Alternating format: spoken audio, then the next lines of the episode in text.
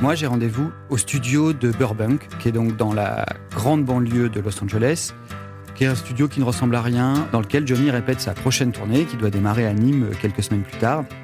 Sauf que j'arrive à 13h30, je fais le tour du studio, il n'y a rien, il n'y a pas un café autour, c'est vraiment un studio avec à côté un autre studio et en face un autre studio. Et je sens tout de suite que ça va être long. Donc il est 14h, puis il est 15h, puis il est 16h. À 16h, je me permets un texto à son manager Sébastien Farran qui me répond euh, à 17h, on arrive. Et à ce moment-là, donc ça fait quand même 4 heures que je suis là, je vois cette fameuse Rolls bleue déboulée. Et là, je vois Johnny qui sort de sa voiture péniblement, genre bien fatigué, qui me voit. Et je vois, quand il me voit, que ça lui plaît pas du tout, du tout, du tout, du tout, du tout. Et là, Johnny me dit euh, bah, Qu'est-ce que tu fais là? Je lui dis bah, Je suis venu te voir. c'est gentil. Et pourquoi? Bah, Parce que euh, on doit faire une interview. Ah non, moi, je fais pas d'interview. Benjamin Locoge a atterri la veille à Los Angeles et tout était prévu, calé. Ce qu'il ne sait pas, c'est que quelques heures plus tôt, Johnny a fêté son anniversaire. Et la soirée a duré toute la nuit. Ça va transformer cette interview très classique en une épopée rock'n'roll dans les rues de Los Angeles. Vous savez, je suis Johnny Hallyday quand je monte sur scène. Quand je suis dans la vie de tous les jours, euh, je m'appelle Jean-Philippe Smet, je suis né à Paris en 1943. Vous avez rencontré des rock'n'rollers américains? Eh bien, j'ai vu Presley là-bas. Nous n'avons pas du tout fait une interview. Nous avons, comme deux amis, nous avons barbardé de tout. La musique avec Johnny Hallyday qui sort aujourd'hui l'album live de sa dernière tournée. On peut notamment entendre ce titre, l'idole des jeunes. J'adore aller aux États-Unis parce que là-bas tout est plus facile. Je peux boire un coup tranquille sur une terrasse de café sans que personne se jette sur moi. Bienvenue dans Paris Match Stories. Je suis Marion Mertens et dans cet épisode, nous allons vous raconter une nouvelle histoire inédite sur une personnalité que vous pensiez connaître. Aujourd'hui, le jour où Johnny m'a invité à dîner chez lui. Johnny, c'était un monstre sur scène et un homme fragile dans la vie. Il y a eu les heures de gloire et les passages à vide. Il a fait la une de match près de 80 fois et ce n'est pas terminé. En 2015, Benjamin Locoge a eu une chance unique, rencontrer le vrai Johnny. Mais pour ça, il a dû attendre un jour de plus. La journée suivante, donc le 17 juin, commence par des coups de fil au journal pour dire bon bah alors euh, ça s'est pas passé avec euh, Johnny, je l'ai vu, il n'était pas en forme, mais vous inquiétez pas, c'est bon, ça va se faire. Et là, quand on commence à dire ça va se faire, mais que moi j'ai pas le rendez-vous calé, que j'ai rien de sûr, c'est compliqué. Avec un mec comme Hallyday, je peux pas me permettre de dire bon bah je rentre à Paris et puis on fera un autre sujet à la place. Donc euh, rebelote, je me retrouve à Burbank au studio à 13h30, je me dis ça va être très long encore. Et à 14h tapante, qu'est-ce que je vois arriver? La Rolls bleue. Comment ça va, mon ami? Voilà, c'est pas le même chanteur. Une nuit de repos lui, lui a fait du bien. Tout de suite, les choses démarrent, quoi. Les répétitions démarrent, euh, il envoie, il est très content. Et tout de suite, il est dans euh, sa musique, ses chansons. Il s'arrête pour reprendre telle partie de guitare. Il fait réessayer euh, une autre tournerie de batterie où le clavier est plus fort. Enfin, je vois le mec qui sait exactement où il va, il a la liste de, toutes les chansons qu'il a envie de faire. Il a envie de faire une nouvelle tournée avec des trucs qu'il n'a pas interprétés depuis très longtemps. Et euh, il est euh, très concentré, très concerné.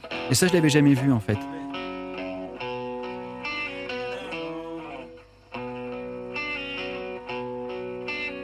Euh, je pensais qu'il n'en avait pas grand-chose à foutre et qu'il faisait ça presque machinalement. Non, ce temps de travail, là, il a passé une heure, de 14h à 15h. J'entends pas forcément, mais prenant, faisant, euh, construisant son groupe. Et là, au bout d'une heure, il fait une petite pause. Euh, il vient me voir. Alors, ça va, ça te plaît? Tu trouves ça, tu trouves ça comment et tout? Bah, Qui suis-je pour vous dire, euh, cher Johnny, ce que je dois, ce que je dois en penser? Et le temps que les musiciens posent leurs instruments, il me dit T'aurais pas deux minutes pour discuter là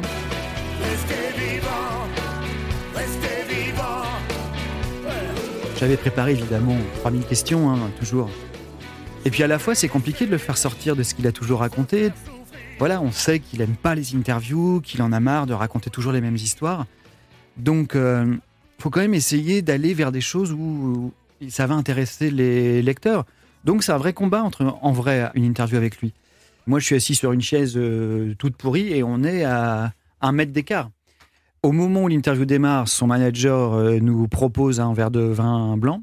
C'était dans une pénombre absolue. C'était presque. euh, Alors, on pourrait pousser le, le vice à dire que c'était euh, dans un confessionnal, mais c'était presque cette ambiance-là, en fait. Tellement c'était intime. Il y a un truc magique, quand même, de pouvoir l'observer, de voir ses mains, de voir ses bagues, tous ses tatouages, ses yeux, son regard perçant, parce que c'est rare, en fait, de pouvoir passer autant de temps avec lui, de l'observer, de, de voir que c'était quelqu'un qui réfléchissait, qui avait une vraie capacité d'écoute, qui s'est tellement caché euh, derrière des tonnes de mensonges, derrière des carapaces de, de pudeur. Le voir là, le- limite euh, le toucher, quoi. C'était, euh, il y a une part du mythe qui s'est découvert cet après-midi-là, et ça, c'était pour moi un vrai, un véritable aboutissement d'arriver à lui faire dire enfin des choses. Johnny parle de la France qu'il aime profondément et de la télé-réalité qu'il déteste, de sa brouille avec Sardou et de sa relation avec Laetitia. Bref, les deux minutes d'interview ont duré quasiment deux heures. Et quand Benjamin Locoge ressort de cette petite salle technique, tout le monde est parti, même les musiciens ont remballé. Mais vous allez voir, la journée est loin d'être finie.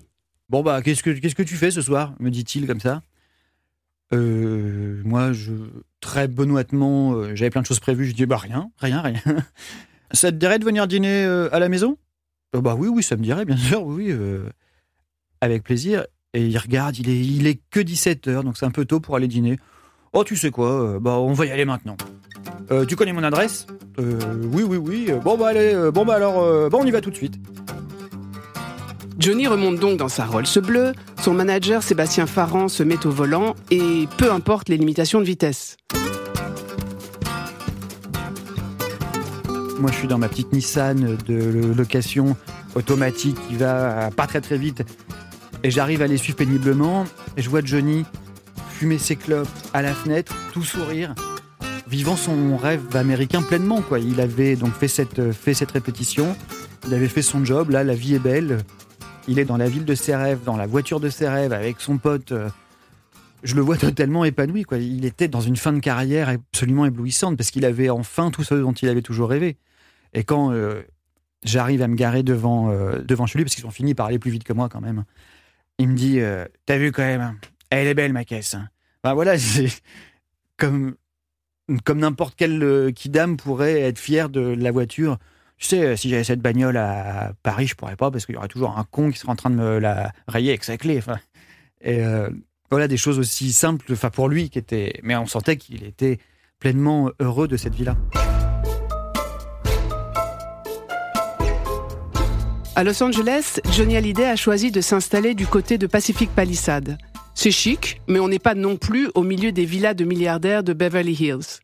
Ici, il n'y a pas de portail devant la maison, pas de gardien. Et quand je rentre, en fait, bah, la vie de famille a repris son cours. Donc, euh, les filles sont avec leur nounou. euh, la grand-mère, Mamie Rock, euh, a préparé la table.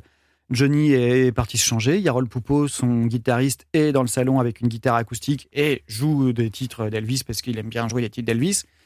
Voilà, c'est une famille totalement normale. Enfin, et bien loin de l'image de la star qui reçoit le journaliste. Enfin, Johnny réapparaît très vite. euh, il a mis son pantalon euh, limite à un pantalon de jogging classique. Quoi, c'est pas du tout le rocker comme on peut le voir en cuir sur scène. Et, euh, et il me dit T'as déjà vu ma salle de cinéma? Et il appelle Jade. Jade, montre à mon ami la salle de cinéma. Donc la fille arrive et fait visiter le sous-sol de la maison avec la salle de sport, la salle de cinéma. Johnny était très fier d'avoir euh, cette réussite-là, en fait. Donc c'est leur maison et euh, elles sont ravies de montrer à l'invité euh, les pièces qu'il faut exhiber, mais elles sont dans, elles sont dans leur quotidien. Donc une fois que Jade m'a montré la salle de cinéma, elle repart faire sa vie, jouer avec sa sœur dans les bras de sa nounou, en emmerdant son arrière-grand-mère. Et j'ai toujours vu Johnny euh, très ému de, de voir ses filles, en fait. Et là, ce jour-là aussi, quoi, Johnny, quand il voit ses filles, il, est, il a les yeux tout de suite embués entre la fierté, l'amour. Enfin, c'est, c'est très émouvant. Et à ce moment-là de l'histoire, vous vous demandez peut-être où est passée Laetitia? Laetitia est malade. la fête a été longue, la fête a été compliquée, et ce jour-là, je ne verrai pas Laetitia, qui n'a pas la force de sortir de son lit, ce qui fait beaucoup rire Johnny. Et donc la table est mise, et euh, le couvert est prêt, l'apéritif est servi, parce qu'on fait ça à la française quand même, dans cette magnifique cuisine américaine. Euh, et puis Johnny dit, euh, tu sais quoi? En fait, on va aller dîner dehors. Et là, je l'entends hurler, mon amour interpellant Laetitia qui, d'une petite voix, oui, Ça t'embête si on va dîner dehors Comme n'importe quel couple, voilà, il n'y a pas de. Il y a pas du tout de truc de star system entre eux, quoi. Il n'y a pas de. C'est un couple qui vit, c'est un couple normal et on est dans. ils sont très. Ils sont bien à Los Angeles parce qu'ils mènent cette vie normale. Donc on peut préparer à un dîner, échanger d'avis et aller dîner dehors. Ce qu'à Paris, pour eux, est absolument impossible. Alors il faut aller que dans des restaurants étoilés en ayant réservé un service voiturier exprès pour pas qu'on puisse les voir et qu'ils dînent dans la cuisine pour être tranquille. Là, on peut changer de plan à la dernière minute. Et euh, ni une ni deux, euh, Johnny me dit Bon, bah allez, on part. Alors que la table était prête et Zou, euh, euh, Farhan va chercher les clés de la Rolls. Et dix minutes plus tard, on est à Santa Monica. Et ça, c'est ça qu'il aimait, en fait, c'est pouvoir euh, vivre, sa vie comme monsieur tout le monde, décider que euh, pouvait sortir. Euh, Effectivement, on arrive dans le restaurant. Hi, do you have a table for four person? Euh, La serveuse ne le reconnaît pas, ne sait pas qui il est. Euh, On a une table au milieu du restaurant, personne ne le regarde. Il sort fumer tout le temps, personne ne lui demande quoi que ce soit. Voilà, il était tellement euh, tranquille, quoi, parlant de tout, de rien, de la politique française, de la vie aux États-Unis. De... Enfin, il avait, il s'était battu tout- toute sa vie pour avoir ça, et enfin, il l'avait. Et c'est pour ça qu'il était tranquille, qu'il était, qu'il était heureux de ça.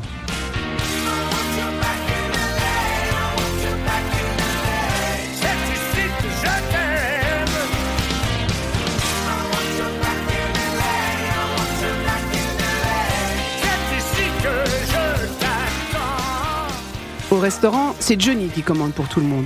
Des cocktails et des sols à la plancha parce que c'est son plat préféré. Et au moment de payer, il sort sa carte, mais c'est son manager qui fait le code. Une fois l'addition payée, il est temps de reprendre les voitures. Et euh, il me dit euh, Bon, euh, c'était bien l'interview, hein C'était bien. Bon, t'écriras pas trop de conneries cette fois. A- C'était son grand truc, c'était de dire, dès que je le croisais, t'écris pas trop de conneries cette fois. Entre Match et Johnny, c'est une histoire d'amour et de fidélité, c'est une histoire euh, d'amitié et d'honneur. Euh, on l'a accompagné dans sa vie, de son premier succès à son premier mariage, de son premier enfant à son premier grand concert. On a couvert toute sa vie musicale, toute sa vie personnelle avec lui, parfois pas avec lui, mais il a toujours senti que c'était important de jouer ce jeu-là.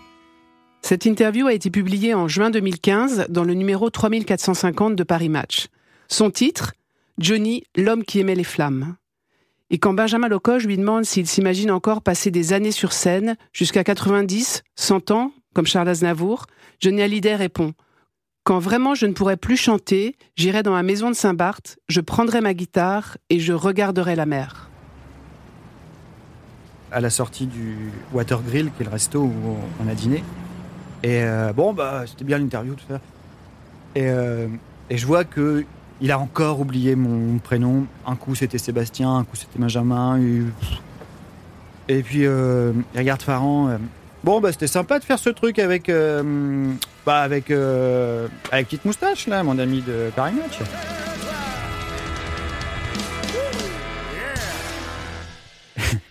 Et un grand sourire suffit dans ces cas-là.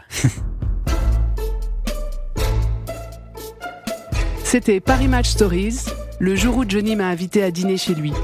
Un podcast inédit de Paris Match, produit par Europe 1 Studio à l'occasion des 70 ans du magazine. Je vous donne rendez-vous dans deux semaines pour découvrir un nouvel épisode sur un autre personnage qui a fait la couverture de Paris Match. Je ressens une culpabilité puisque ça fait des années qu'on écrit sur les Kennedy. Moi-même, je fais partie de ceux qui le chassent. On lui court après, on écrit sur lui. euh, Il nous arrive parfois de faire l'écho de certaines rumeurs. Et en fait, à son contact, j'ai plus envie de ça. Si cet épisode vous a plu, parlez-en autour de vous, faites-le connaître sur les réseaux sociaux. Vous pouvez même nous mettre 5 étoiles sur Apple Podcast. À très bientôt!